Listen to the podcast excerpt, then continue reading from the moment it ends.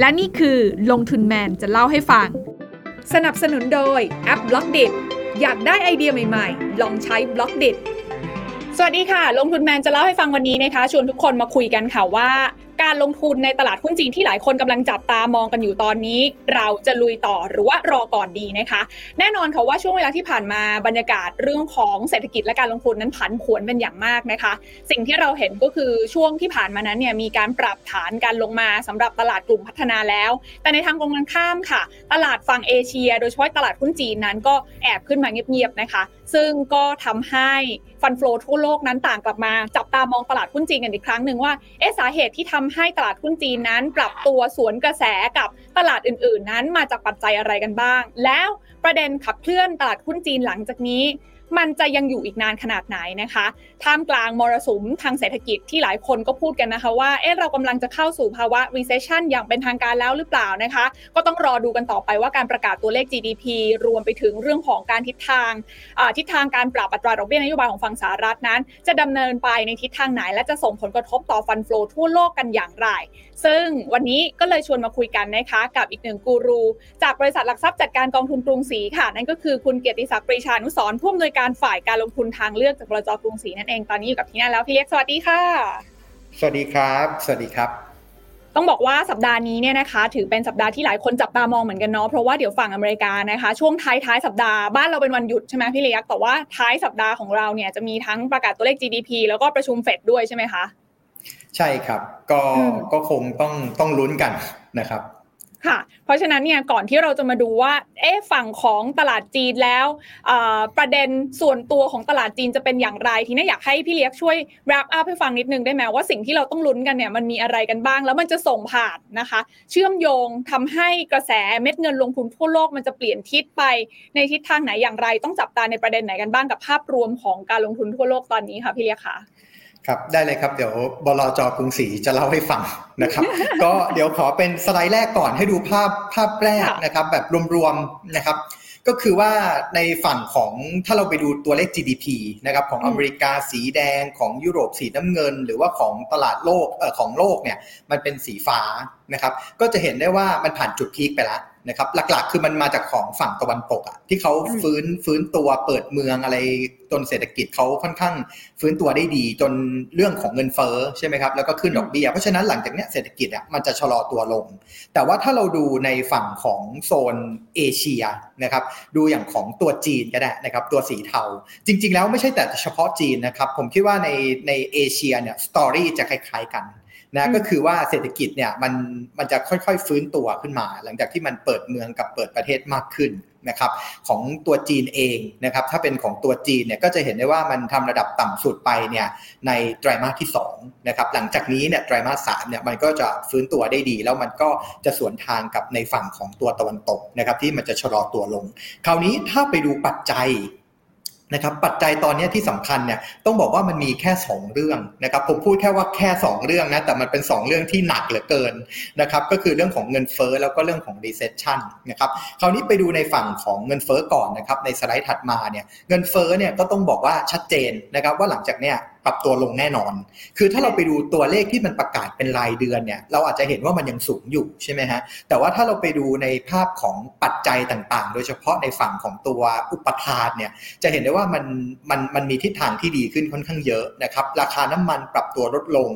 นะครับราคาสินค้าเกษตรพวกโลหะต่างๆค่าเดินเรือเซมิคอนดักเตอร์ก็ดีขึ้นนะครับเพราะฉะนั้นเองเนี่ยหลังจากเนี้ยเงินเฟ้อเนี่ยปรับตัวลดลงแน่นอนนะครับซึ่งถ้าเราไปดูจากตัว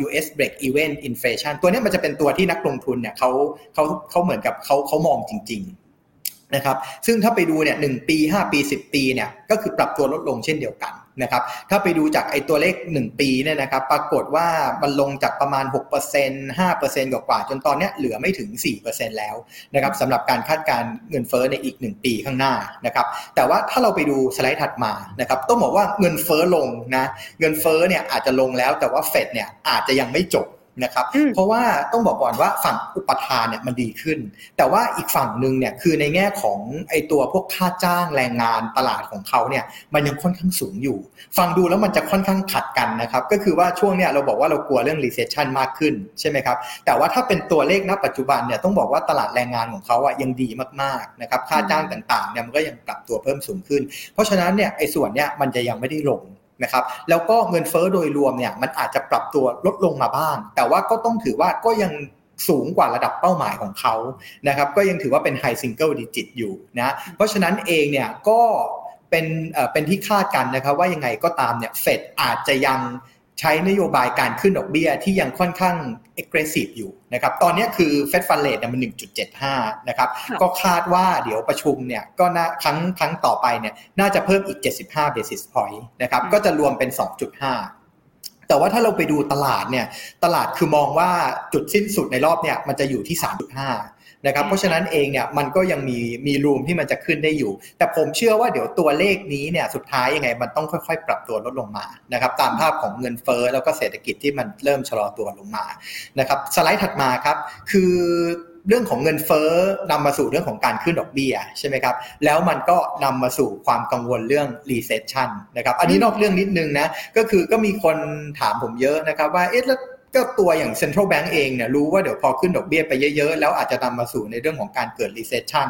แล้วจะขึ้นทำไมนะครับก็ต้องบอกก่อนว่าคือถ้าเขาไม่ขึ้นเนี่ยปัญหาเงินเฟ้อมันมาแน่ๆนะครับแล้วมันจะเป็น spiral อ่ะครับเดี๋ยวมันจะเอาไม่อยู่นะเพราะฉะนั้นในมุมของ Central Bank เองเนี่ยเขาก็มองว่าการขึ้นดอกเบี้ยอย่างน้อยมันยับยั้งเงินเฟ้อได้ส่วนเรื่องของเศรษฐกิจเนี่ยเขาอาจจะยังมีความเชื่อว่าสามารถทำเป็นลักษณะของ soft landing นะก็คือเงินเฟ้อกดลงมาแต่ว่าเศรษฐกิจอาจจะไม่ได้ recession หรืออาจจะเป็น recession แบบอ่อนๆนะครับเอาล่ะกลับมาสู่ประเด็นที่สองของเราคือเรื่องของ recession นะครับซึ่งมันก็เป็นผลมาจากเรื่องของการขึ้นดอกเบี้ยเยอะๆนั่นแหละสุดท้ายก็คือกำลังซื้อมัน ก, ก็น่าจะหายไปถูกไหมครับก็ตอนนี้เองเนี่ยเราผมคิดว่าเราดูข่าวเนี่ยเยอะมากเลยนะฮะหลายๆบริษัทยักษ์ใหญ่ระดับโลกบอกว่ามองมุมเศรษฐกิจเศรษฐกิจไม่ดีพยายามลดพนักงานลงอย่างเงี้ยนะครับถ้าเรามองมาเป็นในแง่ของตัวเลขดูนะครับตอนนี้ถ้าเป็นอยู่ใน Bloomberg Consensus เนี่ยโอกาสในการเกิด recession เนี่ยมันสูงขึ้นนะครับอันนี้คือโอกาสการเกิด recession ของอเมริกาในอีกหนึ่งปีข้างหน้านะฮะจากต้นต้นปีเนี่ยต้องบอกว่าต้นปีอยู่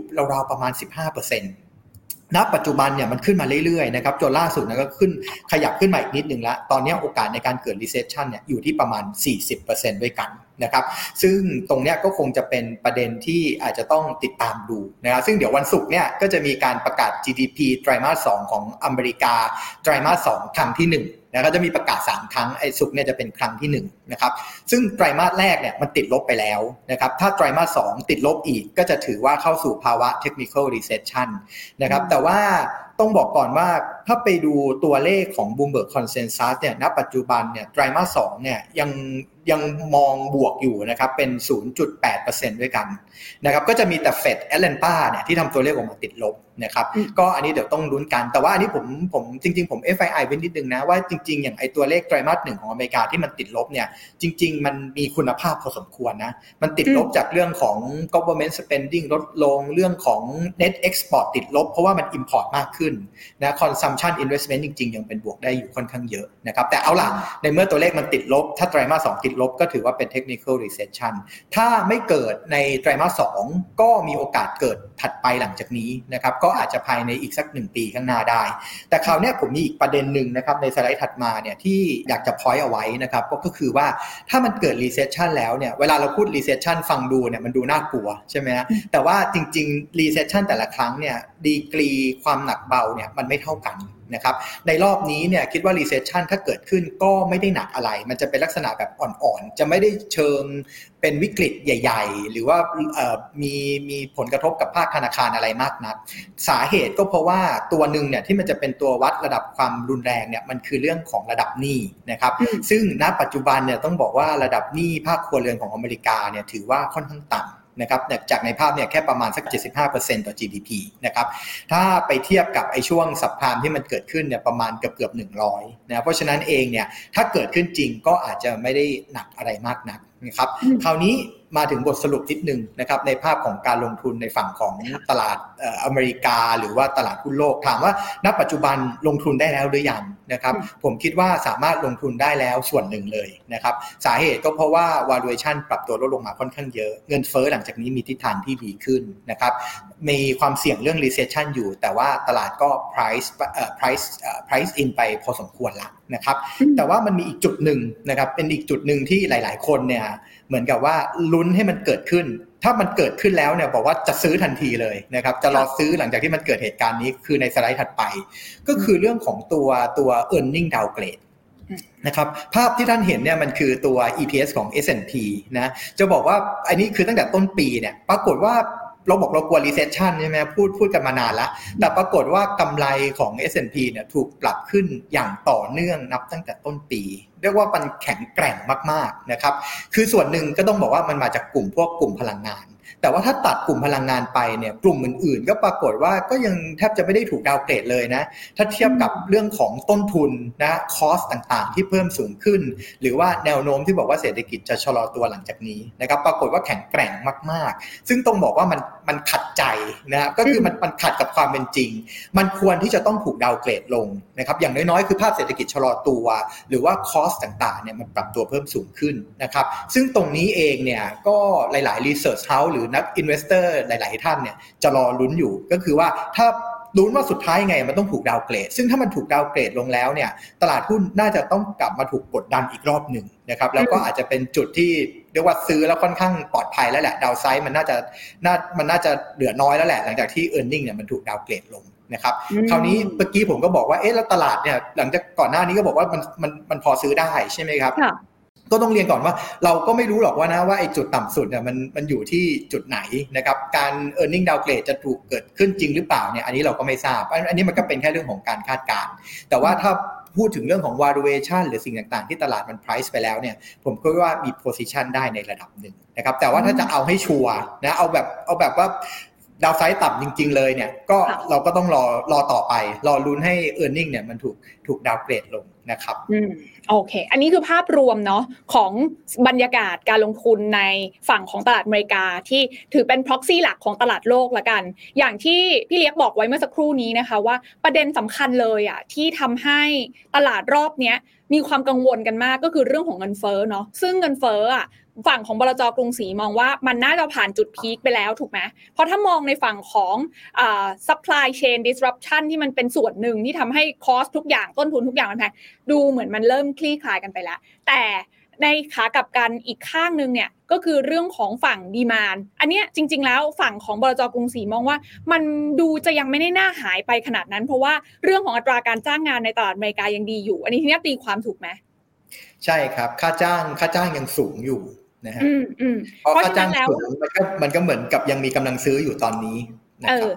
เพราะฉะนั้นจริงๆแล้วอ่ะเงินเฟ้อที่ผ่านจุดพีคไปแล้วค่อยๆปรับตัวลดลงมาดูน่าจะเป็นเป็นเป็นเป็นภาพที่ดีเพราะว่ามันยังมีภาคการจ้างงานที่ค่อนข้างแข็งแรงในการในการที่จะมาซัพพอร์ตตรงนี้ด้วยในภาพรวมแต่อย่างไรก็ดีมุมนึงเนี่ยฝั่งของอัตราดอกเบี้ยนโยบายก็ยังคงจะต้องไฟท์กับอินเฟลชันอย่างต่อเนื่องนี่คือธงที่ทางธนาคารกลางสหรัฐเขาปักไว้แล้วว่ายังไงยังไงเขาก็ต้องเอาเงินเฟ้อลงให้ได้ซึ่งแน่นอนว่าการที่ปรับขึ้นอัตราดอกเบี้ยนโยบายอย่างที่พี่เล็กมองไว้บลจ.กรุงศรีมองไว้ตอนนี้มันก็อาจจะเหลือแกปที่ทุกคนคาดการไปแล้วว่าจะอยู่ที่ประมาณ สามจุดห้า ก็น่าจะจบได้เพราะฉะนั้นแล้วเหมือนคนทุกคนก็เห็นภาพแล้วใช่ไหมว่าเรากำลังจะเดินทางไปที่ end game ตรงไหนเพราะฉะนั้นบรรยากาศเรื่องของความตึงเครียดว่าโหเดี๋ยวจะปรับขึ้นดอกเบี้ยเยอะๆเร็วๆแรงๆภาพนั้นมันน่าจะลดทอนความน่ากลัวของตลาดลงไปได้แล้วใช่ไหมคะพี่เล็กผมคิดว่าภาพมันดูดีขึ้นนะครับหลังจากที่ราคาราคาน้ำมันลงมาเนี่ยผมว่าชีวิตพวกเราดีขึ้นเยอะเลยนะครับเพราะฉะนั้นเองครับหลังจากนี้มันดีขึ้นเพียงแต่ว่ามันมันจะค่อยๆดีขึ้นนะครับก็คือกว่าจะไปส่งผ่านทางนโยบายการขึ้นดอกเบี้ยเนี่ยก็คงอาจจะต้องใช้เวลาสักระยะนึงในการปรับโทนนะครับดูดีขึ้นส่วนที่ส่วนที่มันจะเป็นผลกระทบตามมาอย่างที่พี่เลี้ยงบอกก็คือเรื่องของการชะลอตัวทางเศรษฐกิจจนเข้าสู่ภาวะเศรษฐกิจถดถอยอันเนี้ยถ้าพูดถึง จี ดี พี ที่กำลังจะประกาศในช่วงปลายวีคเนี้ยแล้วมันเกิดติดลบอีกครั้งนึงอันนี้มันก็จะเข้าแกปนิยามของคำว่า technical recession หรือว่าเศรษฐกิจถดถอยทางเทคนิคที่ จี ดี พี ติดลบติดต่อกันสองไตรมาสแต่ถามว่าน่ากลัวขนาดนั้นไหม มันจะรุนแรงหรือเปล่าในมุมมองของบลจ.กรุงศรีมองว่ามันอาจจะเป็นแค่เหมือนเป็นเป็นเป็น mild recession ใช่ไหมแบบว่าไม่ได้ตกอกตกใจทำให้โอ้โหคนปรับตัวกันไม่ทันเพราะทุกคนคาดการณ์กันไว้อยู่แล้วภาพมันน่าจะเป็นแบบนั้นแต่แค่ว่าสิ่งที่ยังไม่ได้ถูก price in ไปในตลาดหุ้นก็คือมันยังไม่ได้ถูกปรับประมาณการลงในฝั่งของผลประกอบการของบริษัทจดทะเบียนจริงๆว่าเอ้ยโอเคถ้าเศรษฐกิจชะลอตัวแล้วกำไรเขาอาจจะทำได้น้อยลงซึ่งสิ่งนี้ถ้ามันเกิดขึ้นมันอาจจะทำให้ตลาดฝั่งพัฒนาแล้วถูกปรับฐานกันอีกรอบหนึ่งอันนี้คือไซเคิลที่กำลังมองไปข้างหน้าแล้วก็อาจจะเกิดขึ้นได้ใช่ไหมคะพี่เลียกใช่ครับคือช่วงที่ผ่านมาที่ตลาดมันมันลงมาเนี่ยเขาเรียกว่าเป็นการปรับ พี อี multipleนะครับคือ earning เนี่ยมันยังนิ่งอยู่แต่ว่าหลังจากนี้เนี่ยสิ่งที่คนคาดการเอาไว้เนี่ยถ้าหากว่ามันมีการปรับตัวของ earning ลงเนี่ยตัวดัชนีมันก็จะลงจากภาพของตัวตัว earning อีกรอบหนึ่งแต่ว่ามันก็จะจบแล้วนะครับมันก็จะเป็นเป็นเล็กสุดท้ายหลังจากนั้นเนี่ยมันก็คือเหมือนกับข่าวร้ายทุกอย่างมัน price ไปหมดละหลังจากนั้นก็จะเป็นจุดที่ซื้อได้แล้วหลังจากนั้นก็น่าจะฟื้นตัวได้สำหรับตลาดหุ้นครับอ่าๆโอเคเห็นภาพเพราะว่าตลาดเวลามันจะปรับขึ้นได้มันมาจากสองขาขาหนึ่งก็คือเรื่องของตัวคูณเนาะ พี อี multiple นะคะว่าก่อนหน้านี้ช่วงปีสองพันยี่สิบเอ็ดที่โหเลขของหุ้นเทคหุ้น growth มันขึ้นมาเยอะๆเนี่ยหุ้นอเมริกาปรับตัวได้ดีเพราะ พี อี มันขึ้นมาสูงด้วยกับอีกขานึงก็คือเรื่องของ earning ผลการดำเนินงานจริงๆว่ามันสอดคล้องตามกันมั้ยถ้า E ขึ้น พี อี ขึ้นตลาดก็ขึ้นได้แรงแต่ถ้าสมมุติว่า พี อี ลงด้วยและE มันถูกปรับประมาณการลงด้วย earning มันถูกปรับประมาณการลงด้วยตลาดก็จะปรับฐานได้สิ่งที่พี่เล็กกำลังบอกเราทีนี้ว่าทำให้เห็นภาพชัดขึ้นแต่ทีนี้คำถามต่อมาค่ะวันนี้เราชวนมาคุยกันอีกฝั่งหนึ่งของโลกเนาะที่เขาแอบขึ้นมาเงียบๆก็เกือบ ยี่สิบเปอร์เซ็นต์ อยู่นะพี่เล็กสำหรับตลาดหุ้นจีนนะถ้าพี่เล็กมองว่าตลาดฝั่งอเมริกามีโอกาสที่จะถูกปรับประมาณการ earning ลงมาแล้วจะทำให้ตลาดมันถูกปรับฐานอีกรอบนึงอะทำไมฝั่งของตลาดหุ้นจีนตอนนี้ถึงไม่ได้ดูเหมือนจะมีเขาเรียกว่าอะไรผลกระทบใดๆจากความกังวลของเศรษฐกิจโลกที่จะชะลอตัวลงเลยแถมแถมยังมีเม็ดเงินน่ะแอบไหลเข้ามายังตลาดจีนอยู่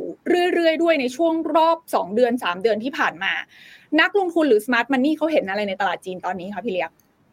ครับก็ที่เราพูดถึงภาพของตลาดหุ้นโลกไปก่อนเมื่อสักครู่นี้เนี่ยนะครับก็ก็จะต้องบอกว่าหลายๆตลาดในโลกนี้เนี่ยหลีกหนีไม่พ้นนะครับกับปัจจัยของฝั่งของเฟดของฝั่งอเมริกาเพราะว่าเขามีอิทธิพลเยอะเหลือเกินนะครับเพียงแต่ว่าผลกระทบในแต่ละประเทศในแต่ตลาดเนี่ยมันก็จะแตกต่างกันไปนะครับขึ้นอยู่กับว่าเอฟเฟกต์มันจะมากน้อยแค่ไหนหรือว่าโดเมสติกแฟกเตอร์ปัจจัยภายในของเราเนี่ยมันจะแข็งแกร่งมากน้อยขนาดไหนซึ่งโดยส่วนใหญ่ก็ต้องบอกว่าไม่ไม่ค่อยรอดนะครับส่วนใหญ่เนี่ยยังไงต้องได้รับอิทธิพลจากฝั่งของตัวเฟดหรือของฝั่งอเมริกาค่อนข้างเยอะแต่ว่าในฝั่งของตัวตลาดหุ้นจีนเนี่ยต้องบอกว่าเขาเป็นเคสเฉพาะตัวคือเป็นตลาดที่เขามีต้องบอกก่อนก่อนที่จะไปเข้าถึงปัจจัยของจีนเนี่ยต้องพูดถึงคาแรคเตอร์เฉพาะตัวของเขาก่อนคือเขามีความเป็นอินดิวิดวลค่อนข้างสูงนะเรียกเรียกว่าอินดี้ได้ไหมนะก็คือว่าคือเขาจะขึ้นจะลงเนี่ยนะส่วนใหญ่เนี่ยมันจะเป็นปัจจัยภายในของเขาที่เป็นตัวกำหนดมากกว่านะครับซึ่งถ้าเราไปดูในสไลด์นะครับในสไลด์ที่เจ็ดเนี่ยนะก็จะเห็นถ้าเราตีออกมาเป็นเป็นตัว correlation ซึ่งเต็มที่มันคือหนึ่งนะครับ maximum เนี่ยมันคือหนึ่งถ้าหนึ่งนี่คือหมายถึงไปไหนไปด้วยกันหมดเลยเต็มที่นะครับปรากฏว่าถ้าไปดู A shareนะครับ A share เนี่ยมี correlation กับ เอส แอนด์ พี ห้าร้อย อ่ะ ศูนย์จุดสามห้า ซึ่งถือว่าน้อยมากนะครับหรือว่าถ้าไปดูในฝั่งของตัวเทคจีนเดี๋ยวเดี๋ยวเดี๋ยววันนี้เราจะโชว์ตัวเลขสอง สองตัวเลยนะครับก็คือทั้ง A share แล้วก็เทคจีนนะครับซึ่งถ้าเป็นเทคจีนเนี่ยนะผมใช้ตัวที่มันเป็นตัว เอ็ม เอส ซี ไอ China Consumer Discretionary อ่ะครับพวก e-commerce นะฮะ Alibaba เหมยถวน เจ ดี พวกเนี่ยซึ่งบางตัวมันเทรดอยู่ที่ตลาดหุ้นอเมริกาด้วยซ้ำไป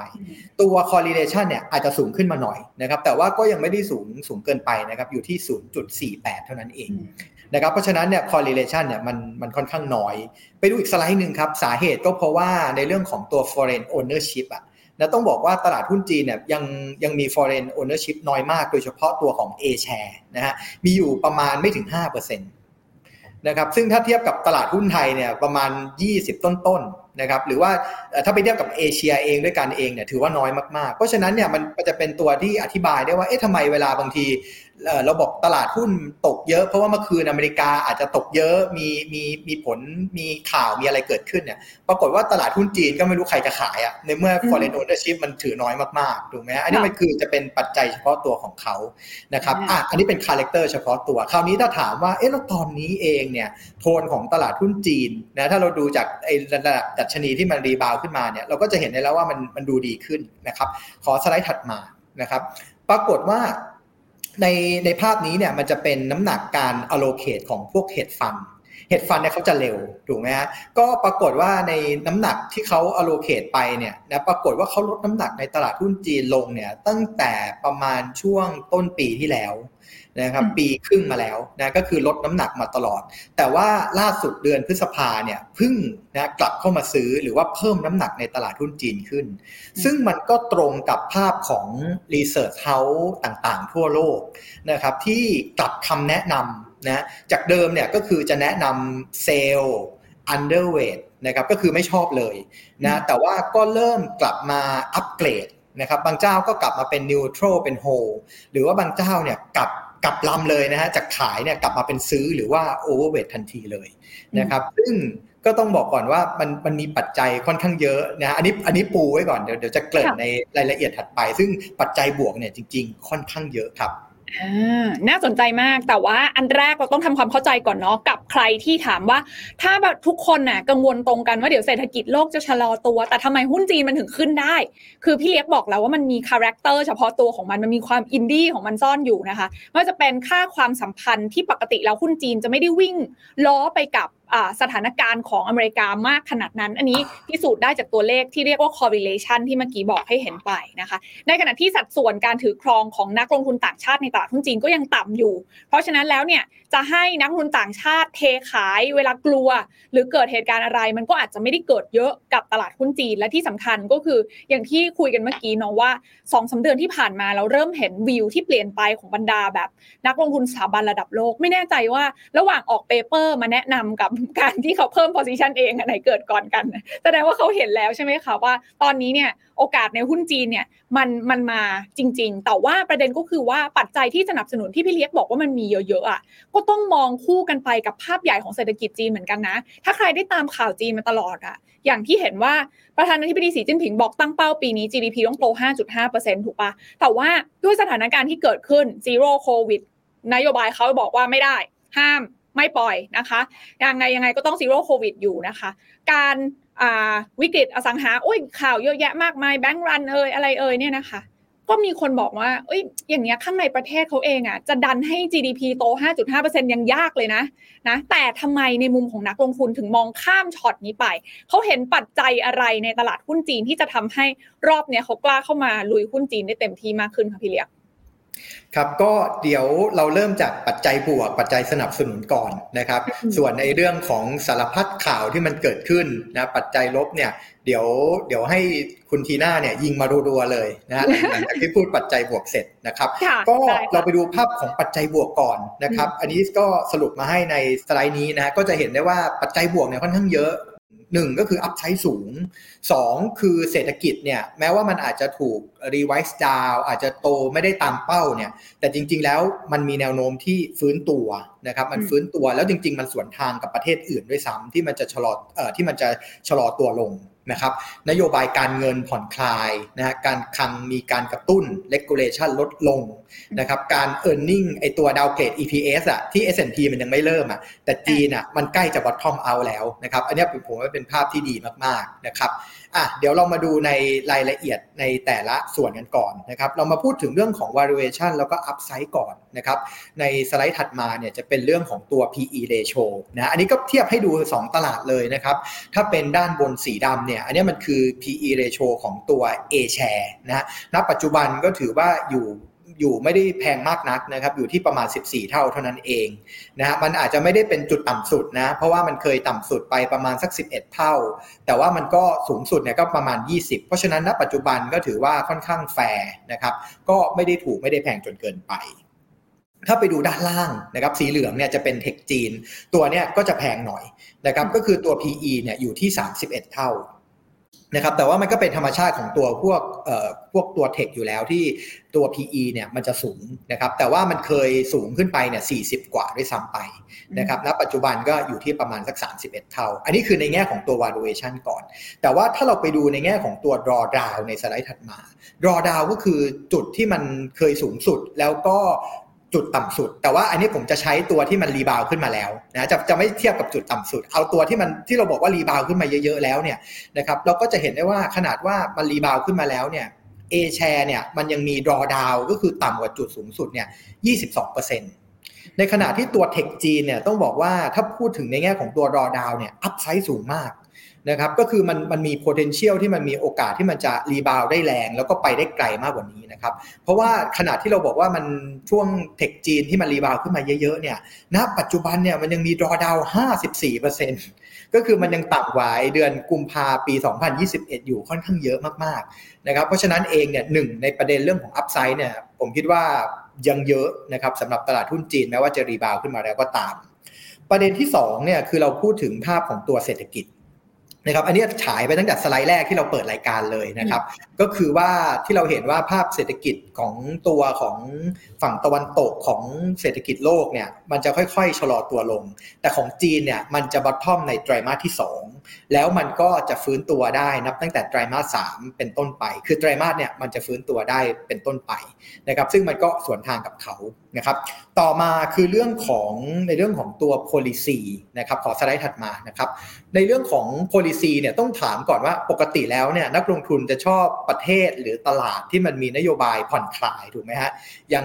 ไม่เข้มงวดทางด้านการเงินหรือว่าการคลังเนี่ยมี stimulus ซึ่งจีนเนี่ยต้องบอกว่าเป็นลักษณะแบบนี้อยู่แล้วก็เป็นลักษณะที่ผ่อนคลายหรือว่ากระตุ้นนะครับสวนทางกับประเทศอื่นๆนะประเทศอื่นๆที่กำลังเข้มงวดนะแต่ว่าจีนเนี่ยกำลังผ่อนคลายนโยบายทางการเงินแล้วก็เดี๋ยวมีมาตรการการคลังเนี่ยเข้ามากระตุ้นด้วยนะครับซึ่งภาพนี้เนี่ย Goldman Sachs เขาไปทำมาเหมือนกับหลายๆแฟกเตอร์รวมกันนะครับก็ทำออกมาเป็นตัวดัชนีถ้ายิ่งอยู่ด้านล่างเนี่ยหมายความว่ายิ่งผ่อนคลายนะครับมีเรื่องของการสติมูลัสและมีการผ่อนคลายมากขึ้นตัว Goldman Sachs เองเนี่ยคาดการเอาไว้นะครับว่าในรอบนี้เนี่ยเรื่องของการสติมูลัสเนี่ยน่าจะใหญ่เป็นอันดับสามนะครับนับตั้งแต่ปีสองพันแปดที่เกิดตัว global crisis ขึ้นนะครับก็ถือว่าเป็นเป็นระดับที่ถือว่าใหญ่พอสมควรซึ่งถ้าเป็นเรื่องของการคลังเนี่ยก็เดี๋ยวจะหลักๆเลยเนี่ยมันจะเป็นเรื่องของตัวอินฟราที่มันจะออกมาซึ่งก็จะมีทั้งแบบดั้งเดิมนะถนนสะพานแล้วก็เป็นแบบทันสมัยด้วยนะแบบ ห้าจี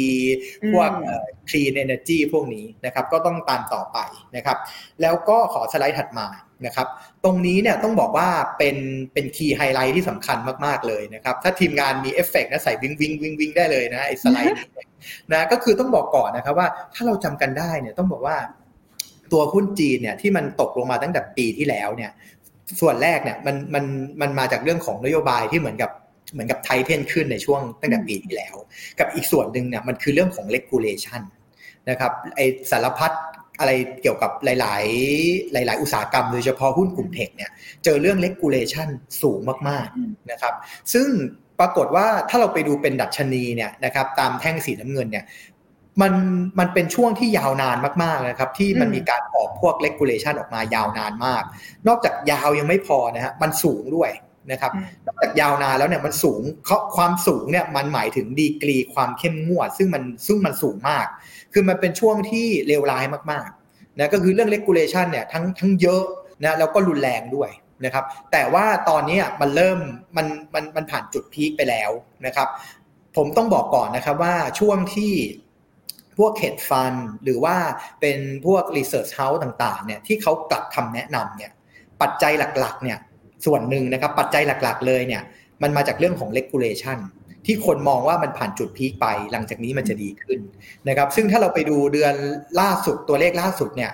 คือมันกลายเป็นว่าติดลบด้วยซ้ำอ่ะสีแดงที่เห็นนะเพราะว่าติดลบนี่หมายถึงกลายเป็นนโยบายที่มันออกมาซัพพอร์ตอ่ะแทนที่จะเป็น regulation มันกลายเป็นนโยบายที่สนับสนุนด้วยซ้ำไปถ้าดูในภาพรวมโดยรวมทั้งหมด นะครับช่วงนี้มันอาจจะมีข่าวออกมาบ้างนะมีค่าปรับมีเรื่องของการออกกฎหมายเนี่ยแต่ว่าไอ้นี่มันคือเป็นผลที่มันเกิดขึ้นมาจากปีกว่าที่ผ่านมาแล้วนะครับหลังจากเนี้ยโดยโดยรวมแล้วเนี่ยมันจะดีขึ้นชัดเจนขึ้นนั่นเองไอ้นี่เป็นเป็นคีย์ที่สำคัญมากๆเลยนะอันนี้เราคิดง่ายๆนะครับว่าตลาดหุ้นจีนหรือว่าเทคจีนเนี่ยมันถูกกดจากเรกูเลชั่นมาปีกว่าถ้าเรกูเลชั่นมันมันน้อยลงอย่างมีนัยสำคัญเนี่ยแค่เนี่ยมันก็เป็นเหตุผลที่สำคัญที่จะทำให้ตลาดหุ้นจีนเนี่ยฟื้นตัวได้แล้วนะครับขอสไลด์ถัดมาครับอันนี้ก็เป็นอีกหัวใจนึงที่สำคัญมากๆเลยนะซึ่งอันเนี้ยมันอาจจะสวนทางกับฝั่งของอเมริกานะครับก็คือเรื่องของ earning downgrade ตลาดหุ้นจีนเองเนี่ยถูกดาวเกรดมายาวนานนะครับก็ปีกว่าๆเช่นเดียวกันนับตั้งแต่ช่วงที่เขาพีคไปเมื่อต้นปีนะครับ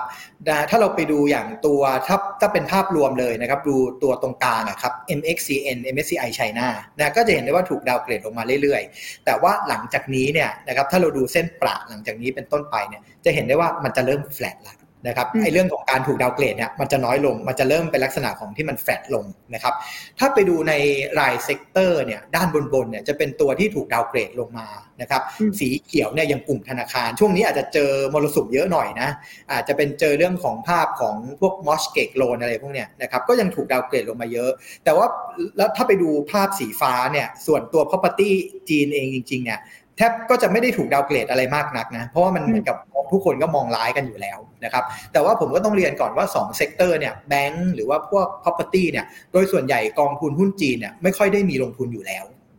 นะครับคือต่อให้ไม่มีเรื่องพวกนี้ไม่มีเรื่องปัจจัยลบต่างๆเนี่ยโดยส่วนใหญ่เขาก็มองว่ามันเป็นเซกเตอร์ที่โตได้ไม่เยอะอยู่แล้วนะครับโดยส่วนใหญ่ก็ position ก็ไม่ได้เยอะอยู่นะครับแต่ว่าให้ไปดูพระเอกของเรานะครับตัวแท่งสีเทาด้านล่างนะถูกดาวเกรดหนักมากนะครับปีปีปีกว่าๆที่ผ่านมาถูก revise down earning เนี่ย ห้าสิบกว่าเปอร์เซ็นต์ นะครับต้องบอกว่าแต่ว่าหลังจากนี้เนี่ยจะถูกอัปเกรดแล้วนะครับก็คือเส้นสีเอ่อเส้นประที่เราเห็นเนี่ยจะเป็นการปรับขึ้นแล้วนะฮะก็คือหลังจากนี้ทิศทางจะเป็นเรื่องของ earning ที่จะถูก revise up ขึ้นมาซึ่งตรงนี้เป็นหัวใจที่สำคัญมากๆนะต้องบอกสิ้นสุดการรอคอยนะก็คือว่าหลังจากที่มันถ้าถ้า earning มันถูกดาวเกรดจนสิ้นสุดแล้วแล้วมันกำลังถูกอัปเกรดเนี่ยตลาดหุ้นเนี่ยน่าจะไปได้ต่อนะครับอันนี้คือภาพที่ค่อนข้างค่อนข้างแจ่มใสมากๆสำหรับในส่วนของตัวตลาดหุ้นจีนอันนี้ก็คือเป็นภาพของปัจจัยบวกที่ที่สนับสนุนในฝั่งของตัวตลาดหุ้นจีนครับค่ะโอเคสำหรับใครที่ฟังทางพอดแคสต์นะอาจจะงงว่าพระเอกที่พูดถึงเส้นสีเทาๆเนี่ยที่กำลังถูกปรับประมาณการขึ้นคืออะไรก็คือกลุ่มอินเทอร์เน็ตคอมพานีของทางจีนนั่นเองนะคะก็ต้องบอกว่าสิ่งที่พี่เลี้ยงมาฉายภาพให้เราเห็นโอกาสตรงนี้เนี่ยทำให้คนรู้สึกหัวใจพองฟูขึ้นมาเลยสำหรับใครที่ติดหุ้นจีนมาก่อนหน้านี้นะคะต้องบอกว่าถามว่าอะไรที่จะเป็นปัจจัยสนับสนุนเรื่องของ valuation ความถูกแพงณวันนี้ถ้ามองในมุมทั้งเรื่องของพี อี ratio ที่ก็ยังอยู่ในระดับที่ถึงแม้รีบาวขึ้นมาก็ยังไม่ได้สูงเกินไปนี่ในมุมมองของบลจ.กรุงศรีเนาะมองในมุมของ drawdown นะคะก็แต่คำถามอ่ะพี่เลี้ยงอันนี้ถามเพิ่มนิดนึงดิคือคนก็จะรู้ว่าโหที่บอกว่ามันลงมา ห้าสิบเปอร์เซ็นต์ แบบนี้แล้วมันยังมี upside มันมี potential พื้นที่ที่จะวิ่งกลับไปที่เดิมอ่ะแต่มันจะถึงเปล่ามันจะถึงจริงๆไหม ส่วนใหญ่มันต้องกลับไปที่เดิมได้แบบนั้นหรือเปล่าในมุมเนี้ยเวลาเรามองอ่ะถ้าเป็นภาพณปัจจุบันเนี่ยต้องบอกก่อนว่าอาจจะยังไม่ไปถึงจุดเดิมนะครับต้องบอกก่อนว่ายังไม่ยังไปไม่ถึงจุดเดิมเพราะว่านอกจากเรื่องของเนื่องจากว่าราคาที่มันลงมาเนี่ยมันถูก earning downgrade ไปด้วยนะครับเพราะฉะนั้นเนี่ยมันมันอาจจะไม่ได้กลับเข้าไปอยู่อยู่ที่เดิมเพราะว่าถ้ากลับไปอยู่ที่เดิมเนี่ยมันอาจจะแสดงว่าเกินเกินเกินพื้นฐานไปนะครับแต่ว่าต่อให้ไม่ไปถึงจุดเดิมเนี่ยแต่ผมคิดว่าได้เป็นหลาย สิบเปอร์เซ็นต์ นะครับในในในจากนี้นะครับคิดว่ายังได้เป็นอีกหลาย สิบเปอร์เซ็นต์ แล้วก็มันต้องมีต้องติดตามสถานการณ์ต่อไปว่าไอ้ earning ที่มันจะถูกอัปเกรดขึ้นเนี่ยมันจะมากน้อยขนาดไหนก็จะเป็นอีกตัวหนึ่งที่เป็นตัวสร้าง potential upsideอืมโอเคซึ่งนอกจากเรื่องของ earnings นะคะซึ่งอย่างที่เราคุยกันตลอดเนาะเจ้ามือตัวจริงของราคาหุ้นคือผลประกอบการนะคะก็คือตัว earnings นั่นแหละถ้า earnings เนี่ยมีแนวโน้มที่ดีมีโอกาสปรับประมาณการขึ้นเนี่ยมันก็จะส่งผลให้พื้นฐานโดยภาพรวมดูดีนะคะแล้วก็มี upside อันนี้ในฝั่งของ earnings แต่อีกขาหนึ่งที่เป็นปัจจัยเหมือนมาเป็น tailwind สนับสนุนอีกขาหนึ่งก็คือเรื่องของนโยบายกระตุ้นเศรษฐกิจนะคะที่พี่เลี้ยบบอกว่าตอนนี้ทาง Goldman Sachs ใช่ไหมที่เขารวบรวมมาให้ว่าน่าจะเป็นปีที่มีการใส่มาตรการกระตุ้นเศรษฐกิจครั้งใหญ่ พอสมควรเลยนะคะเป็น third largest จากปีสองพันแปดเลยสองพันแปดนี้เราเกิดวิกฤตแฮมเบอร์เกอร์ใช่ปะตอนนั้นเขาก็กระตุ้นเยอะแล้วนะคะรอบเนี้ยน้องๆเลยน้องๆสองพันแปดเลยนะคะเพราะฉะนั้นก็คือถ้าสังเกตนะคะหุ้นจีนจะมี correlation สูงมากนะมีความสัมพันธ์สูงมากกับการที่รัฐบาลจีนกระตุ้นเศรษฐกิจแค่เอื้อนเอ่ยออกมา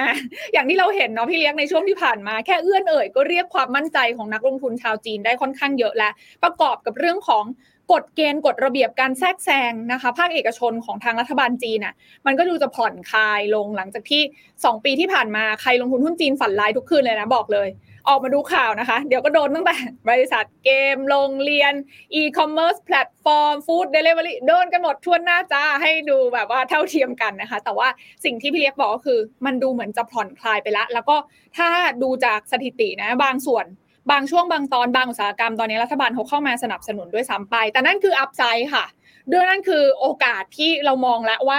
น่าจะทำให้เราเนี่ยพร้อมลุยต่อได้แต่ต้องเผื่อความเสี่ยงนิดนึงความเสี่ยงหรือดาวไซด์วิกซ์ของหุ้นจีนตอนนี้มันมีอะไรที่แบบกังวลเป็นพิเศษไหมเพราะคนก็ยังพูดถึงนะว่า ห้าจุดห้า จะถึงหรือเปล่าซีโร่โควิดเอายังไง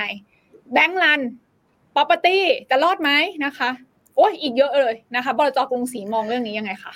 อ่ะเราลองมาดูภาพในส่วนของปัจจัยลบนะครับเอาเรียงเรียงเรียงตามแต่ละข้อเลยนะครับอ่ะประเด็นแรกเราบอกซีโร่โควิดก่อนนะครับซีโร่โควิดเนี่ยต้องบอกก่อนว่าไม่จบนะครับก็คือว่าสาเหตุเพราะว่าจีนเขาไม่ได้ฉีดวัคซีน เอ็ม อาร์ เอ็น เอ เนาะตอนนี้คือเขากำลังพัฒนาภายในประเทศอยู่นะครับซึ่งก็ยังยังอยู่ในการ develop เพราะฉะนั้นเองเนี่ยด้วยความที่วัคซีนเขายังไม่ใช่ เอ็ม อาร์ เอ็น เอ แล้วก็ผู้สูงอายุในจีนเนี่ยฉีดวัคซีนกันไม่เยอะนะครับเมื่อเมื่อเทียบกับหลายๆประเทศเนี่ยเพราะฉะนั้นเองเนี่ยผมคิดว่าจีนเองเขาคงไม่ปล่อยนะเพราะว่าถ้าถ้าเขาปล่อยเนี่ยระบบสาธารณสุขมันอาจจะล่มได้นะครับถ้าถ้าหาว่ามันมันติดกันเยอะๆนะครับเพราะฉะนั้นเองเนี่ยต้องบอกก่อนนโยบายแรกซีโร่โควิดไม่จบนะครับคงจะเป็นอย่างนี้ต่อไปเนี่ยอย่างน้อยๆจนถึงปีเนี่ยนะครับคิดว่าคงยังไม่จบคราวนี้แต่ถามว่ามันมันถามว่าน่ากังวลไหมเนี่ยผมคิดว่ามันมันไม่ได้น่ากังวลมากเพราะอะไรเพราะว่าในในในเรื่องเนี่ยนักลงทุนหรือตลาดเองเนี่ยที่เขาเชียร์ให้ซื้อหรือว่าเขากลับลำอ่ะเขามองเป็นเรื่องของภาพเศรษฐกิจที่อาจจะฟื้นตัวหรือว่าเป็นเรื่องของ regulation เป็นหลักนะครับไม่มีใครมองว่าไอ้เรื่องของ zero covid จะจบนะครับก็มันก็จะเป็นสิ่งที่เป็น noise ที่มันควบคู่กันไปคราวนี้ถ้าถามว่าแล้วถ้ามันนโยบายนี้ยังคงอยู่ผลเสียมันคืออะไรมันก็คือมันมีความเสี่ยงว่ามันอาจจะมีการล็อกดาวน์เป็นระยะระยะที่มันเกิดขึ้นนะครับซึ่งแน่นอนมันจะทำให้ภาพเศรษฐกิจเนี่ยมันต้องบอกว่าก่อนว่ามันก็จะฟื้นตัวได้ช้าลงการการฟื้นตัวมันก็จะดีเลย์ออกไปนะแต่ผมคิดว่าตลาดหุ้นเนี่ยมันจะกระทบไม่เยอะมันก็อาจจะกดดันเป็นเป็นภาพของตัวระยะสั้นๆผมเชื่อว่าตอนนี้อินเวสเตอร์ทุกคนเนี่ยรู้ว่าควรที่จะเทรดดิ้งหรือซื้อขายกับสถานการณ์โควิดยังไงถูกไหมฮะคือพอมันผ่านจุดพีคไปแล้วผมคิดว่าสุดท้ายเดี๋ยวมันก็ต้องกลับมาเปิดเมืองในท้ายที่สุดนะครับตลาดหุ้นมันก็อาจจะเป็นอาจจะมีความเบี่ยงบ้างเป็นภาพของตัวระยะสั้นนะครับแต่ผมคิดว่ามันจะไม่ได้ยาวนานเหมือนกับในช่วงประมาณไตรมาสสองเพราะว่าตอนนั้นน่ะมันมีหลายปัจจัยที่มันที่มันรุมเร้ากันมาถ้าภาพโดยรวมสถานการณ์ต่างๆเนี่ยมันดีขึ้นผมว่าถ้าเฉพาะแค่เรื่องของตัวโควิดออกมาเนี่ยตลาดหุ้นมันจะกระทบไม่ได้เยอะมากนักแล้วก็ไม่ได้นานมากนักนะครับอันนี้คือภาพภาพแรกคือเรื่องของตัวซีโร่โควิดต่อมานะครับเรื่องอสังหานะครับอันนี้ร้อนแรงเลยนะฮะอันนี้ผมชี้แจงเป็นสาม สามประเด็นก่อนนะครับคือถ้าพูดถึงภาพรวมก่อนต้องบอกว่าอสังหายังไม่ฟื้นนะครับเรื่องของการซื้อขายระดับราคาอะไรต่างๆเนี่ยยังไม่ฟื้นแต่ว่าจีนเขาก็มีช่วงที่ผ่านมาเนี่ยก็คือพยายามที่จะกระตุ้น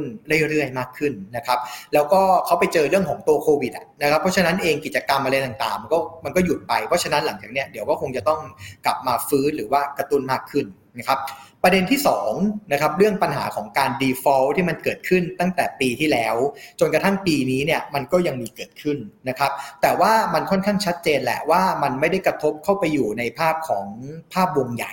นะยังไม่ได้กระทบไปในภาคของธนาคารหรือว่าภาคของอสังหา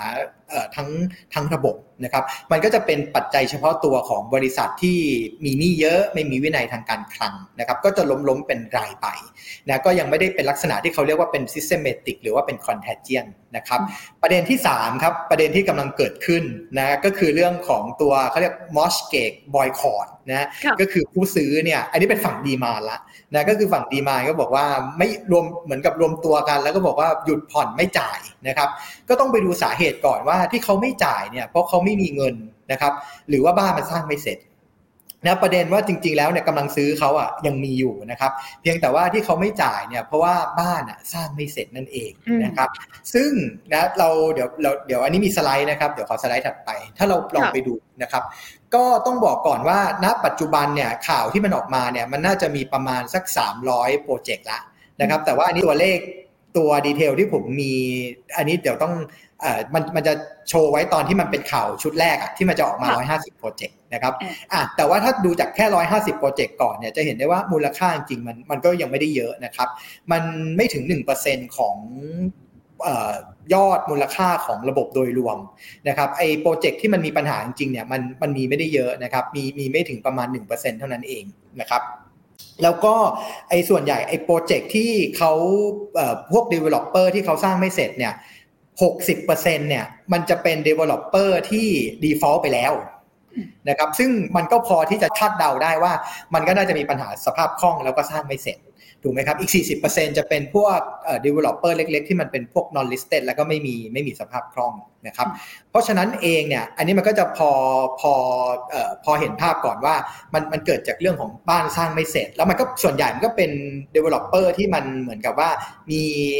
มีมีปัญหาอยู่ก่อนแล้วนะครับมูลค่าของมันเนี่ยไม่ได้เยอะมากนักนะครับคราวนี้อีกประเด็นหนึ่งที่คนเป็นห่วงก็คือว่าแล้วเดี๋ยวหนี้เสียมันจะเยอะแล้วมันจะลุกลามเข้าสู่ภาคธนาคารหรือเปล่าเนี่ยถ้าเราไปดูสไลด์ถัดมาเนี่ยปรากฏว่าไอ้ตัวโปรเจกต์ที่มันมีปัญหาแล้วธนาคารเขา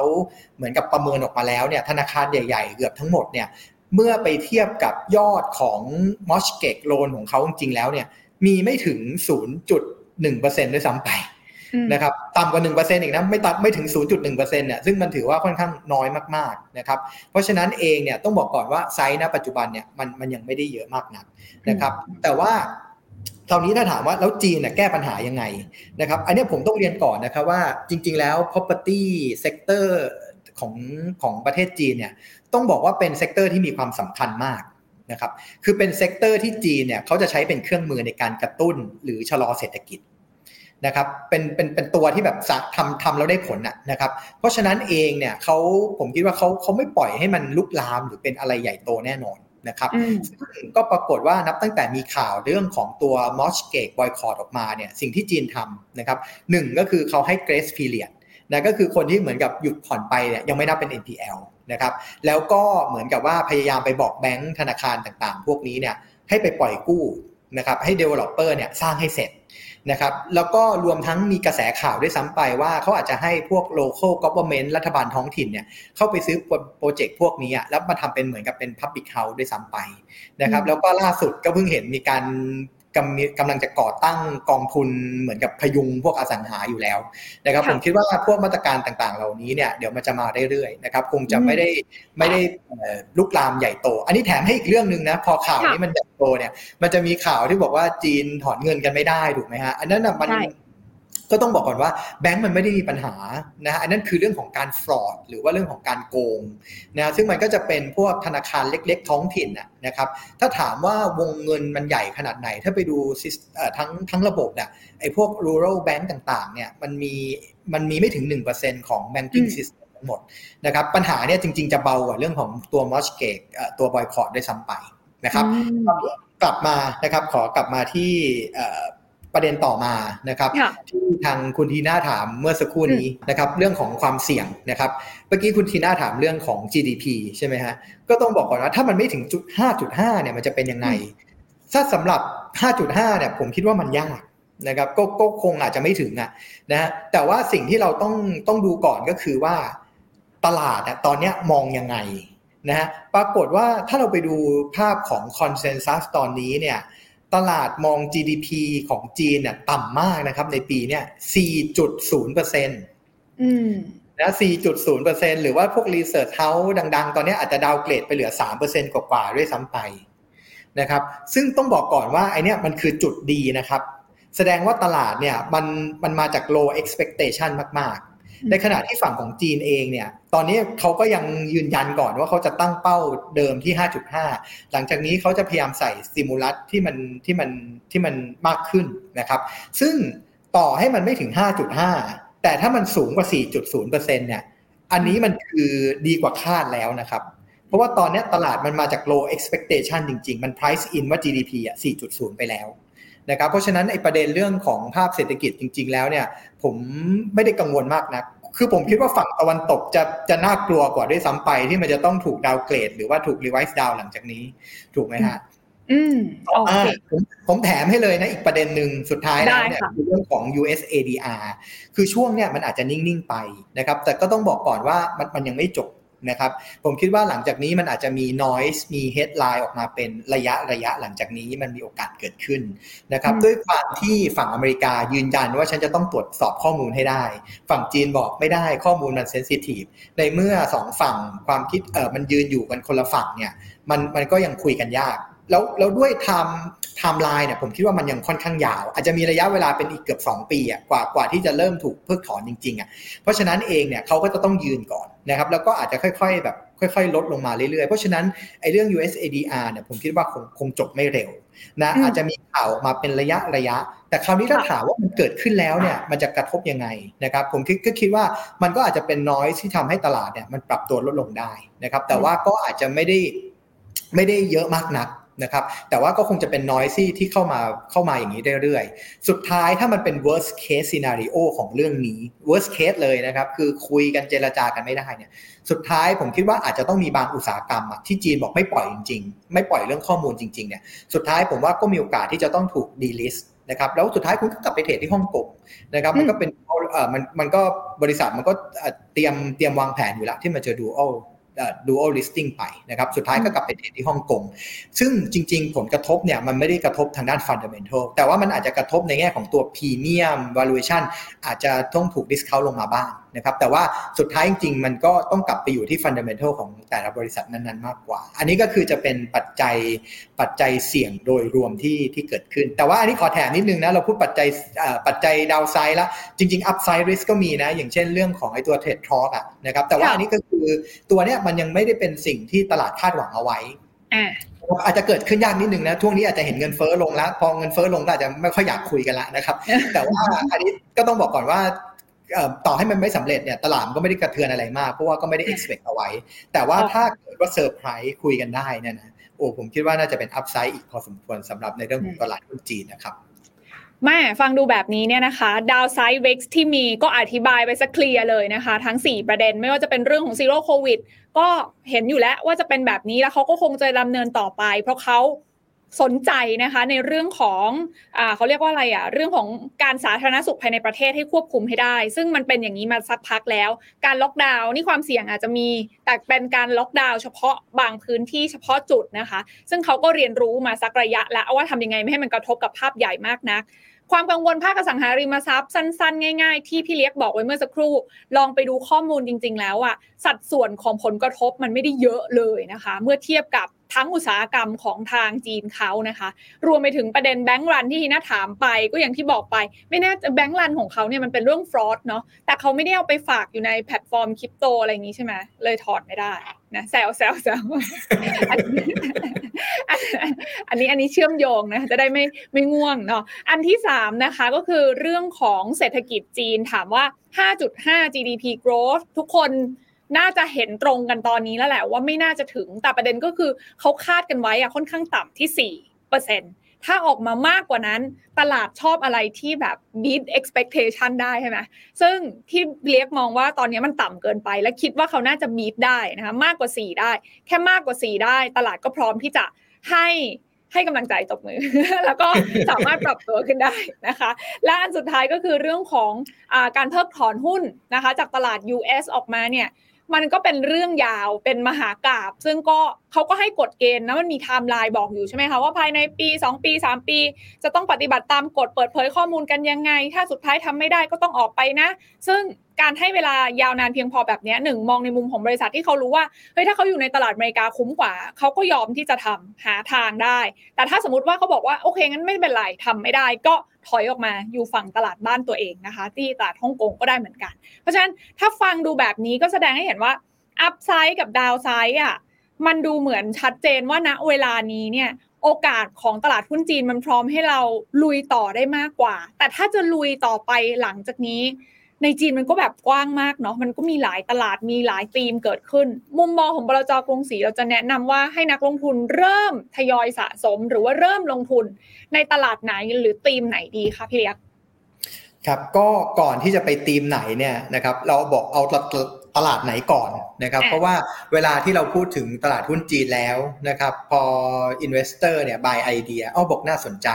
นะครับก็จะต้องมีคำถามแล้วจีนไหนดีนะครับซึ่งหลักๆเลยเนี่ยมันก็จะเป็น A share นะครับหรือว่าจะเป็นพวกตัวเทคจีนนะครับซึ่งจริงๆแล้วมันมีคาแรคเตอร์ที่ต่างกันพอสมควรนะครับก็เดี๋ยวขอไปดูสไลด์ของผมเลยนะครับอันนี้เทียบมาให้เลยนะครับก็คือถ้าเราพูดถึง upside ก่อนนะครับแล้วถ้าเราพูดถึง upside เนี่ยต้องบอกก่อนว่าA share เนี่ยคือจริงๆเขียนน้อยกว่าเนี่ยจริงๆมันก็ไม่น้อยนะจริงๆคือสูงพอสมควรนะครับแต่ว่าตัวเทคจีนเนี่ยสูงกว่าเยอะนะครับนะถ้าพูดถึงโมเมนตัมนะครับการฟื้นตัวเนี่ยตัวเทคจีนมาแรงกว่านะครับก็มีโมเมนตัมที่ชัดเจนมากกว่านะครับอ่ะถ้าเราพูดถึงเรื่องของราคาโมเมนตัมนะครับต้องบอกว่าเทคจีนชนะนะแต่ว่าถ้าเราไปพูดถึงในแง่ของตัวความเสี่ยงต้องบอกว่า A share เนี่ยดีกว่านะครับคือส่วนหนึ่งเลยเนี่ย A share เนี่ยมันจะทำหน้าที่เหมือนกับว่าเป็นเป็นเหมือนกับเป็นสินทรัพย์ที่อาจจะปลอดภัยเอ่อหรือว่ามีความข้องเกี่ยวกับภาพของตะวันตกหรือภาพของตลาดหุ้นอเมริกาเนี่ยน้อยกว่านะครับอย่างที่เราฉายภาพเมื่อสักครู่เนี่ย foreign ownership มีไม่ถึง ห้าเปอร์เซ็นต์ correlation ศูนย์จุดสาม กว่าๆแค่นั้นเองนะครับเพราะฉะนั้น A share เนี่ยจะทำหน้าที่ในส่วนนี้เนี่ยได้ดีกว่าแล้วก็ A share ก็จะไม่มีปัญหาเรื่องของ เอ ดี อาร์ นะครับมามากวนใจนะอันเนี้ยเทคจีนเนี่ยก็จะเจอเรื่องนี้อาจจะเกิดขึ้นได้นะครับเพราะฉะนั้นสรุปเลยเนี่ยนะผมฟันธงได้ไม่ไม่ หนึ่งร้อยเปอร์เซ็นต์ หรอกนะครับแต่พูดได้ว่ามันคือ high risk high return นะครับถ้าเทคจีน upside เยอะกว่าความผันผวนมากกว่าซิ่งกว่านะครับ A share upside สูงพอสมควรนะครับก็จะดูแล้วน่าจะมีความปลอดภัยมากกว่าความผันผวนน้อยกว่าในส่วนของตัวเทคจีนครับอืมโอเคเพราะฉะนั้นเลือกได้ละอันนี้แล้วแต่ preference ส่วนตัวใช่ไหมว่าชอบสายซิ่งหรือชอบสายปลอดภัยหน่อยแต่เราก็มีให้เลือกทั้งสองทางนั่นแหละไม่ว่าคุณจะเป็นสายไหนใช่ไหมคะวันนี้ที่เลือกมาฝากกันครับก็ขออนุญาตแนะนำนะครับถ้าเป็นในส่วนของตัว A share นะครับต่อไปที่สไลด์ที่สิบเก้าถ้าเป็น A share เนี่ยนะครับบลจ.กรุงศรีก็แนะนำเป็นตัวของกอง เค เอฟ เอ China อันเนี้ยก็จะเน้นลงทุนนะครับเก้าเกือบ เก้าสิบเปอร์เซ็นต์ เนี่ยก็จะลงทุนในเซี่ยงไฮ้เซินเจิ้นนะครับซึ่งตัวนี้เนี่ยก็บริหารโดย ยู บี เอส นะครับจุดเด่นของกองนี้ก็คือว่าเขาจะเน้นบริษัทที่มันเป็นleader ในอุตสาหกรรมนะก็คือเป็นเบอร์หนึ่งเบอร์สองในอุตสาหกรรมในอุตสาหกรรมที่ได้รับประโยชน์จากตัวของ New China นะครับก็คือภาพของคนจีนชนชั้นกลางที่เยอะขึ้นเวลที่เยอะขึ้นนะครับเขาก็จะไป spending ทางสินค้าที่มันเหมือนกับว่าเป็น premiumization มากขึ้นนะครับซึ่งถ้าไปดูในแง่ของรายเซกเตอร์นะครับทางด้านขวาเนี่ยนะเขาก็จะลงในกลุ่มอย่างตัวพวก consumer staple นะครับก็จะเป็นสินค้าอุปโภคบริโภคที่มันเป็นพวก premiumization นะครับกลุ่มที่สองเนี่ยก็จะเป็น healthcare นะซึ่ง healthcare เองเนี่ยก็ได้ประโยชน์จากภาพของตัวตัว spending นะครับซึ่งมันก็จะเพิ่มสูงขึ้นตามเวลแล้วก็นอกจากนี้เนี่ยทาง ยู บี เอส เนี่ยมีความเชื่อมั่นมากเลยนะครับว่าหลังจากที่เราเห็นภาพของตัวเทคจีนเนี่ยขึ้นมาเป็นบริษัทยักษ์ใหญ่ระดับโลกเนี่ยหลังจากนี้เวฟถัดไปเนี่ยในส่วนของบริษัท Healthcare ของจีนเนี่ยก็คาดว่าน่าจะทำตามตัวของกลุ่มตัวเทคจีนได้นะครับเพราะว่า spending ของตัวพวกบริษัทยาหรือ healthcare ของจีนตอนนี้เนี่ยใส่ไปเยอะมากนะครับหลังจากเนี้ยมันก็จะมี output นะครับที่มันจะตามออกมาแล้วก็จะสามารถทำให้บริษัท healthcare ของจีนเนี่ยก้าวขึ้นมาเป็นบริษัทของระดับโลกได้นะครับในส่วนของตัว financial ครับ sector ที่สามนะครับก็ต้องบอกก่อนว่าเมื่อกี้เราบอกว่าเอ๊ะแบงค์มันอาจจะถูกดาวเกรดเอิร์นิ่งใช่ไหมดูดูมีความเสี่ยงใช่ไหมนะครับถ้าเราไปดูในสไลด์ถัดไปเลยนะครับไปดูในท็อป สิบเนี่ย Financial ที่กองทุนลงเนี่ยมันก็จะเป็นอย่างเช่นพวกประกัน นะครับซึ่งประกันเนี่ย penetration ของจีนยังต่ำมากนะครับอย่างเช่นผิงอันพวกเนี้ยนะก็เพราะฉะนั้นก็จะได้ benefit หรือว่าเป็นตัวอย่างตัวถ้าเป็นแบงก์เองเนี่ยเราไปดูเบอร์สองเนี่ยนะครับอย่างตัว China Merchant Bank เนี่ยนะครับตัวนี้เนี่ยมันเป็นแบงค์ที่จริงๆมีพวกมอร์ทเกจน้อยนะครับมันก็จะได้รับผลกระทบน้อยแล้วก็จะเป็นแบงค์ที่เน้นเกี่ยวกับเรื่องของตัวพวก private bank banking นะครับมันก็จะเป็นเรื่องของ wealth ที่การบริหาร wealth ที่มันมันมันเยอะขึ้นนะครับ อาร์ โอ อี ของธนาคารนี้สูงมากนะครับ อาร์ โอ อี สิบเจ็ดเปอร์เซ็นต์ นะครับซึ่งสูงมากๆทีเดียวนะครับนอกจากนั้นครับถ้าเราไปดูรายชื่อเนี่ยล้วนแล้วแต่ก็จะเป็นเบอร์หนึ่งเบอร์สองในในอุตสาหกรรมแทบทั้งสิ้นนะครับนะฮะซึ่งเดี๋ยวขอยกตัวอย่างตัวนึงนะครับตัวเหมาไถ่นะครับซึ่งเป็นหุ้นอันดับหนึ่งเลยนะครับที่ทางกองทุนถืออยู่นะครับซึ่งผมเชื่อว่าตอนนี้นักลงทุนไทยเนี่ยน่าจะรู้จักบริษัทนี้ดีดีอยู่แล้วถูกมั้ยฮะก็จะเป็นสุราพรีเมียมนะขวดละหมื่นขวดละหมื่นกว่าบาทนะครับเพราะว่า perception ของคนจีนเนี่ยจะมองว่าแบรนด์นี้มันคือเหมือนกับจะมองว่าเป็นกระเป๋าแบรนด์เนมก็ได้นะถ้ากินแล้วมันก็จะเหมือนกับเป็นค่านิยมแล้วก็ดูว่ามันมันเหมือนกับว่าเป็นเป็นเป็นเป็นแบรนด์ที่สูงนะครับอ่าซึ่งซึ่งสิ่งที่จะเล่าสู่กันฟังเนี่ยนะครับก็คือว่าเมื่อประมาณสักสองเดือนที่แล้วนะครับตัวเหมาไถ่เองก็ทำไอศกรีมออกมานะฮะคุณทีน่าได้ลองชิมหรือยังอยากชิมมากเลยค่ะเดี๋ยวตั้งเป้าไปจีนรอบหน้าจะรีบไปชิมเลยค่ะไอติมเหล้าขาวครับก็ปรากฏว่าตัวไอศกรีมที่เขาขายอ่ะราคา official จริงๆอ่ะมันอยู่ที่ประมาณหกสิบกว่าหยวนก็ว่าแพงแล้วนะฮะหกสิบกว่าหยวนเนี่ยก็คือประมาณสามร้อยกว่าบาทครับถือว่าแพงแล้วนะถือว่าผมว่าแพงมากแล้วนะสกู๊ปนึงเนี่ยแต่ปรากฏว่าขาดตลาดนะครับจนตอนนี้เนี่ยราคาที่ซื้อขายกันในตลาดรองเนี่ยนะครับขึ้นไปสองร้อยห้าสิบถึงสามร้อยหยวนถ้าคิดเป็นเงินไทยก็เกือบๆ หนึ่งพันหกร้อย บาทได้ต่อต่อหนึ่งสกู๊ปที่ท่านเห็นเนี่ยคือไอติมนี่เขายังต้องซื้อขายกันในตลาดรองเลยนะคะเขาไปเก็บกันยังไงครับไอ้ที่เล่าสู่กันฟังตอนนี้เนี่ยที่ที่มาเล่าให้ฟังเนี่ยคือจริงๆราคาในตลาดรองเนี่ยมันขึ้นไปบริษัทมันก็ไม่ได้เบเนฟิตอะไรหรอกนะฮะแต่ว่าคืออยากจะพูดให้เห็นถึงถึงแบรนด์แล้วเรื่องของ perception นะที่คนจีนมีต่อแบรนด์ยี่ห้อนี้นะครับว่ามันมันมันแข็งแกร่งมากๆในช่วงที่ผ่านมาไม่ว่าจะเจอภาพเศรษฐกิจชะลอตัวจะเจออุปสรรคอะไรต่างๆเนี่ยแต่ว่าบริษัทนี้ product ของเขาเนี่ยนะก็ยังสามารถขายได้ขึ้นราคาได้นะครับเพราะว่ามันเป็นเรื่องของ premiumization อันนี้มันคือจะเป็นจุดหลักที่กองทุนเนี่ยให้ความสำคัญนะครับก็จะเน้นลงทุนอยู่ใน market leader ครับเบอร์หนึ่งเบอร์สองนะอยู่ใน segment ที่เป็นพวกของ premiumization นั่นเองนะครับอันนี้คือกองแรกนะครับสำหรับใครที่อยากจะลงทุนในตัวของตลาดหุ้น A share ต่อมาตัวที่สองนะครับถ้าบอกว่าเราเป็นสายซิ่งนะครับเราอยากจะเอา upside เยอะๆเรารับความผันผวนระหว่างทางได้นะครับอันนี้ก็จะเป็นตัวเทคจีนนะครับซึ่งบลจ.กรุงศรีนะครับก็จะขอแนะนำเป็นตัว เค เอฟ ซี เมกะนะครับตัวสี่เมกะนะครับก็จะย่อมาจากตัว China Mega Trend นั่นเองนะครับเดี๋ยวขอสไลด์เลยนะครับสไลด์ที่ยี่สิบสี่นะครับซึ่งกองเนี่ยเขาก็จะไปลงผ่าน อี ที เอฟ นะครับในห้าธีมหลักๆด้วยกันนะ consumption นะครับซึ่งมันก็จะลิงก์กับพวก e-commerce ซะเยอะนะนะ technology healthcare แล้วก็พวก clean energy หรือพวก อี วี นะครับขอสไลด์ถัดมาครับก็จะไปลงในสี่ อี ที เอฟ หลักๆด้วยกันนะครับก็คือพวก consumer discretionary นะครับพวก technology เลยนะครับพวก clean energy แล้วก็ในส่วนของตัว healthcare นะครับซึ่งต้องบอกก่อนว่ากองเนี่ยมีมีปัจจัยสนับสนุนมีโมเมนตัมที่ค่อนข้างแรงนะครับเพราะว่าส่วนใหญ่แล้วเนี่ยมันก็คือจะเป็นเทคซะเกินครึ่งนะครับตัวพวก discretionary พวกเทคเองเนี่ยชัดเจนนะฮะที่เราพูดกันมานะฮะ regulation ลดลง earning กำลังจะถูกปรับขึ้นนะครับ healthcare เองก็ถือว่าเป็นตัวหนึ่งที่เอ่อเป็นเป็น long term ที่น่าสนใจนะครับที่เมื่อกี้ก็เรียนไปแล้วนะครับแล้วก็ในส่วนของตัวพวก clean energy เองนะฮะอันนี้ก็มีมีปัจจัยสนับสนุนที่ชัดเจนเช่นเดียวกันนะครับอย่างล่าสุดเองจีนก็เหมือนกับว่าออกมาตรการซื้อรถนะ อี วี ก็สนับสนุนให้นะครับแล้วหลังจากนี้ก็อาจจะมีเกี่ยวกับเรื่องของอินฟราที่เกี่ยวข้องกับพลังงานสะอาดออกมาเพราะฉะนั้นกองเนี่ยจะมีปัจจัยสนับสนุนที่ค่อนข้างเยอะนะครับโมเมนตัมเนี่ยก็จะค่อนข้างแรงทีเดียวนะครับขอไปดูสรุปนิดนึงนะครับในสไลด์ถัดมานี่ก็จะเป็นชมหน้าของตัวท็อปสิบนะส่วนใหญ่ก็จะเป็นพวกแพลตฟอร์มพวกอีคอมเมิร์ซนะครับเหมยถัวนาลีบาบา เจ ดี หรือว่าเป็นพวกเกี่ยวกับพวกรถนะฮะพวก เอ็น ไอ โอ นะฮะ บี วาย ดี Xpeng เป็นต้นพวกนี้เป็นต้นนะครับหรือแม้กระทั่งอันดับสุดท้ายเนี่ยอย่างหลีหนิงนะครับอันนี้ก็เป็น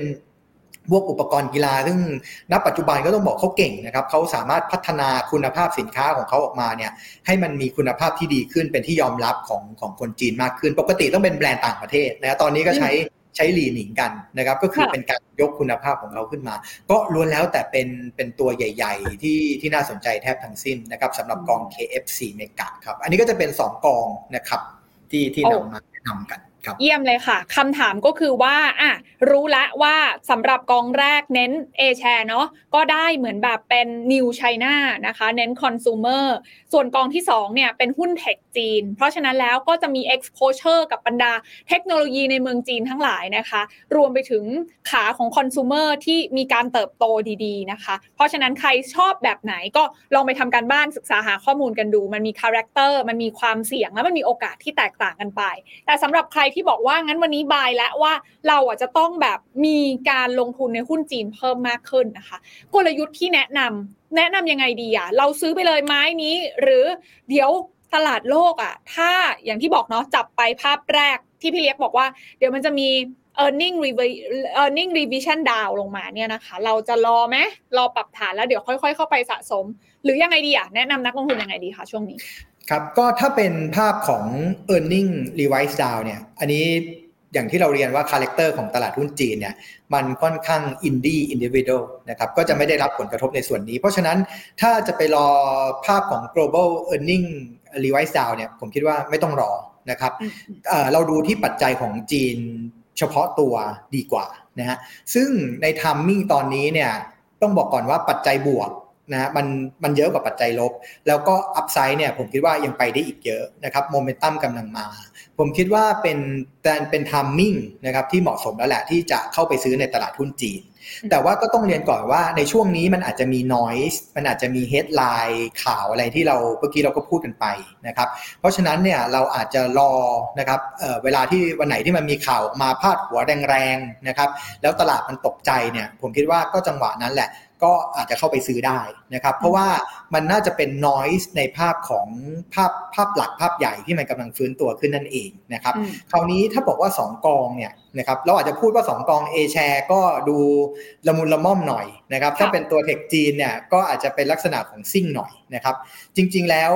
เราสามารถลงทั้งสองกองก็ได้นะครับเราอาจจะคอมไบน์ทั้งสองกองก็ได้นะครับคือถ้าเรา